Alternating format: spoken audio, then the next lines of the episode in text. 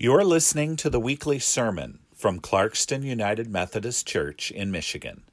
We are a church dedicated to connecting people to people and people to God. To learn more, visit us at clarkston u m c dot org. Today's scripture is from the book of Daniel, and it picks up in the middle of a dramatic story. The king's advisors had tricked him into punishing his favorite servant, Daniel. The scripture says, "The king caved in and ordered Daniel brought and thrown into the lion's den. But the king said to Daniel, 'Your God, to whom you are so loyal, is going to get you out of this.'" A stone slab was placed over the opening of the den. The king sealed the cover with his signet ring and the signet rings of all his nobles, fixing Daniel's fate. The king then went back to his palace. He refused supper. He couldn't sleep. He spent the night fasting. At daybreak, the king got up and hurried to the lion's den. As he approached the den, he called out anxiously, "Daniel, servant of the living God, has your God, whom you serve so loyally, saved you from the lions?" The word of God for the people of God. Thanks be to God.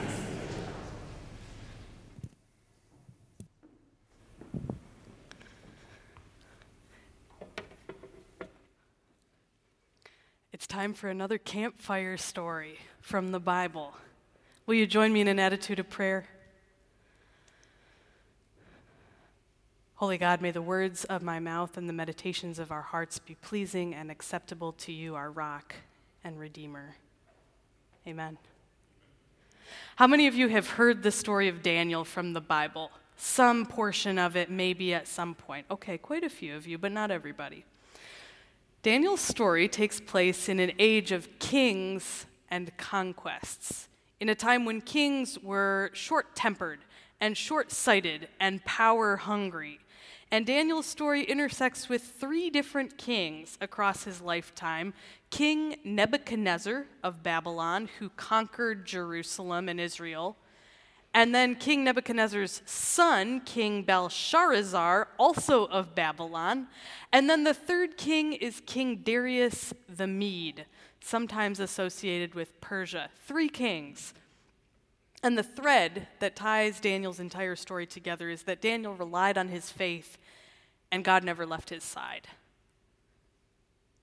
So what you should know about Daniel and the first king, King Nebuchadnezzar, is that Daniel was from the land of Judah. He was a Jew. He was from Israel. And in his lifetime, King Nebuchadnezzar, the king of Babylon, an ancient empire to the east of Israel, invaded. And they took over Jerusalem. They desecrated the temple. They took ten thousand people out of Jerusalem and Israel to bring them back to Babylon.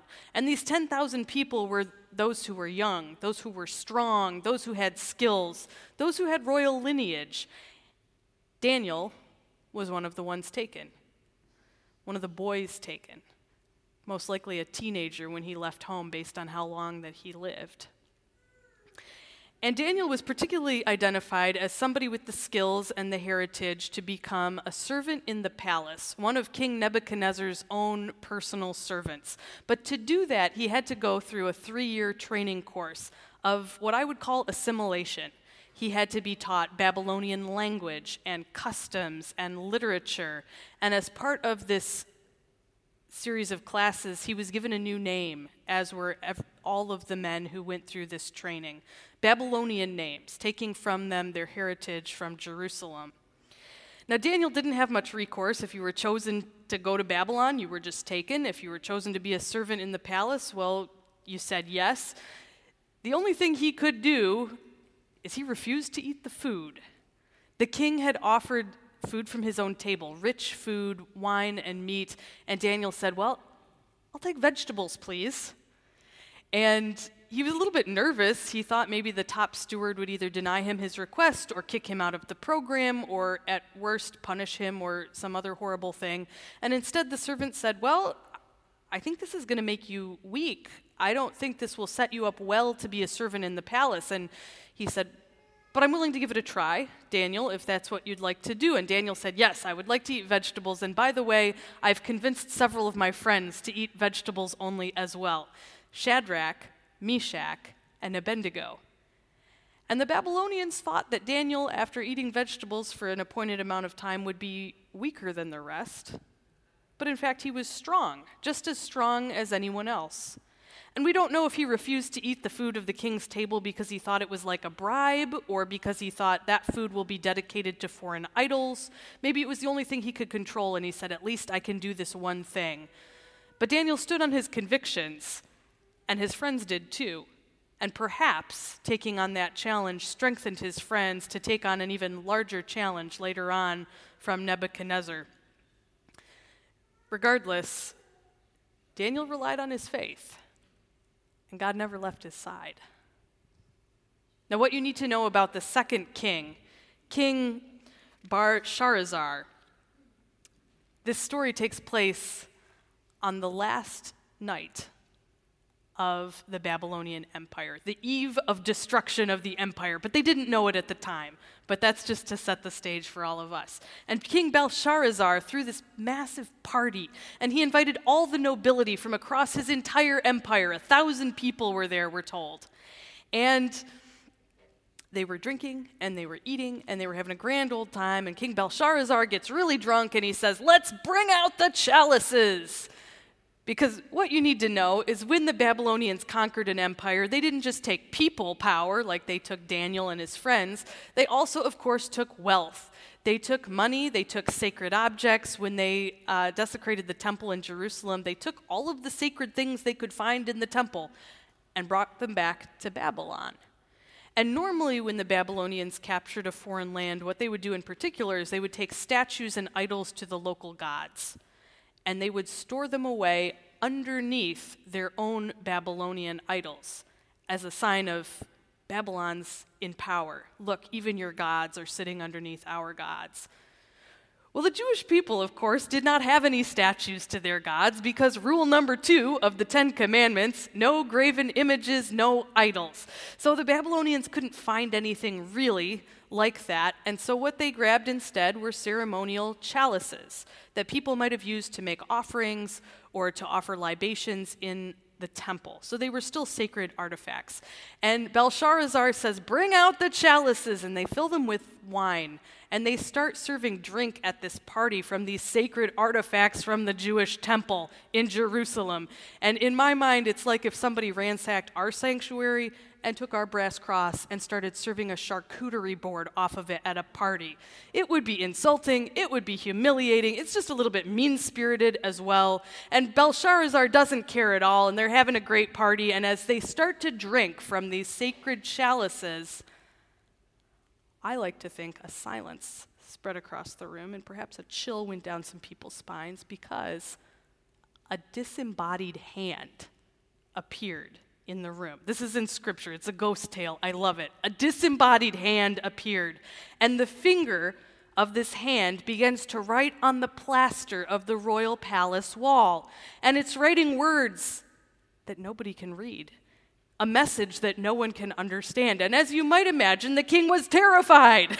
What is this creepy ghost hand doing? What do these words mean? And so right away the king said, we need someone to interpret this message for us. I will give whatever reward I can. I'm going to give a fancy robe. I'm going to give gold. I'm going to give a position of power, third in the kingdom. And the queen, luckily at this point, says, well, hey, I, I know a guy, Daniel. Daniel actually had interpreted multiple dreams for King Belshazzar's father, King Nebuchadnezzar, so he had done it before. The queen brings him in. Daniel refuses all of the gifts. No power for him, no robe, no position, no jewelry. And what he says is, you're not going to like what I have to say. He doesn't hold back, Daniel.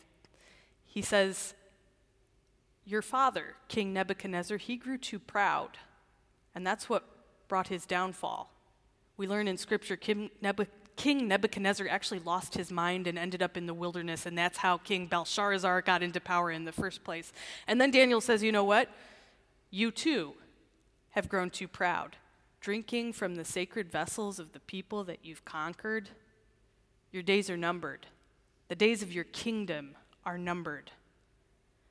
Now, one might think a king might lock somebody like Daniel up for delivering such a negative message, but in fact, the king accepts it. And that very night, the Babylonians were conquered by the Medes. And so Daniel's prophecy came true. Daniel could have been a little bit less direct. He could have chosen not to stand up to a king. He could have chosen to hold his tongue or say something more appeasing, but Daniel relied on his faith, and God never left his side. The third king that you need to know about in Daniel's story is King Darius the Mede.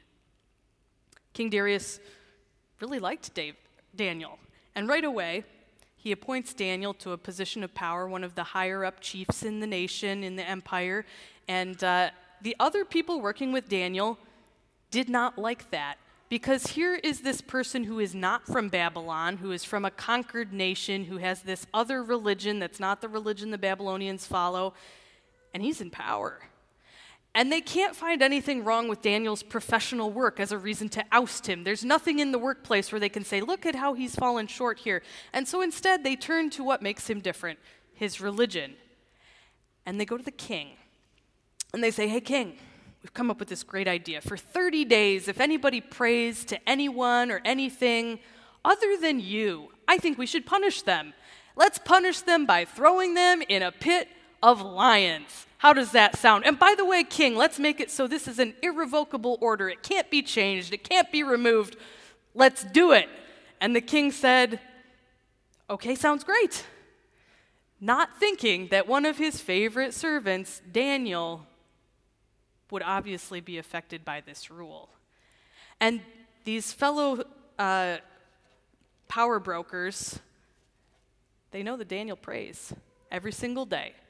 In his house, he has an upper room, and he opens the window, and he prays near that window facing Jerusalem, the city that he has not set foot in for decades, the city that he will never see again, the city that grounds his heart in his faith.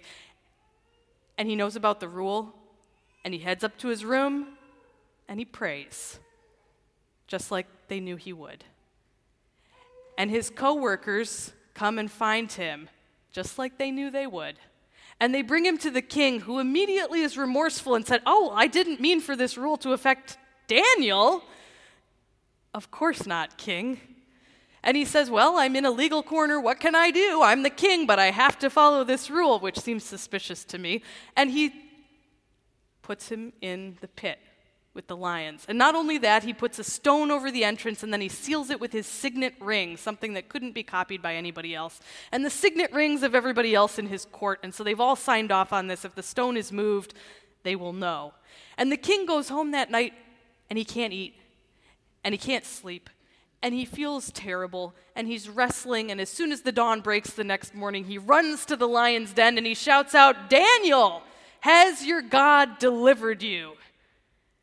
And Daniel says, I'm okay. My faith, my God, has brought me through. They take him out of the lion's den. He's untouched. He said, God sent an angel and closed their mouths, and I have made it through the night.